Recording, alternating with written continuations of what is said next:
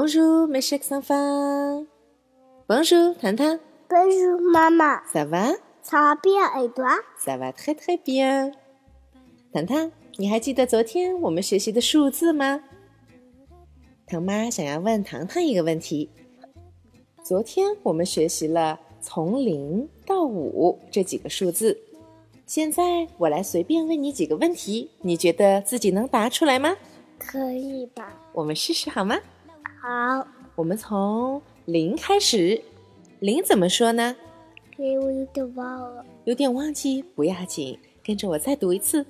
zero，最后，对啦，zero，最后，一二三四怎么说？爱的trois quatre 很棒。un deux trois quatre，小朋友们，不知道你们都记得怎么样了呢？数字无处不在，用处很大。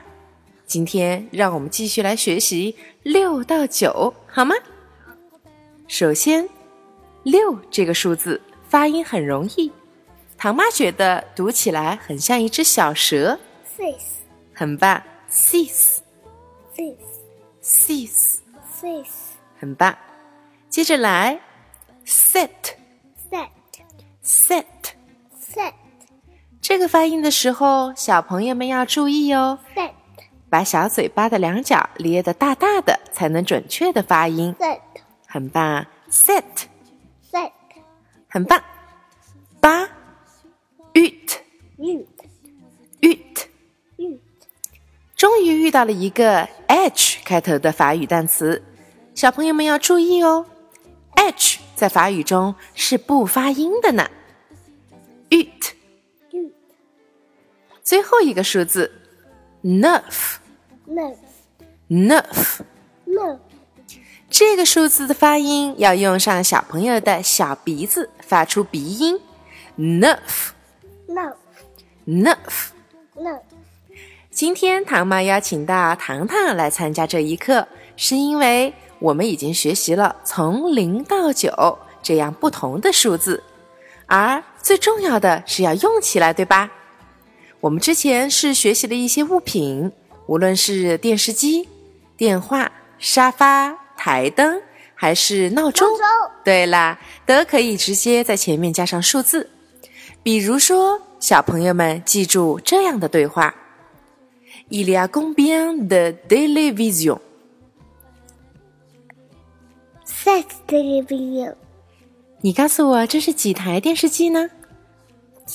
七条七台电视机，对吧对 s e t télévision，七台电视机。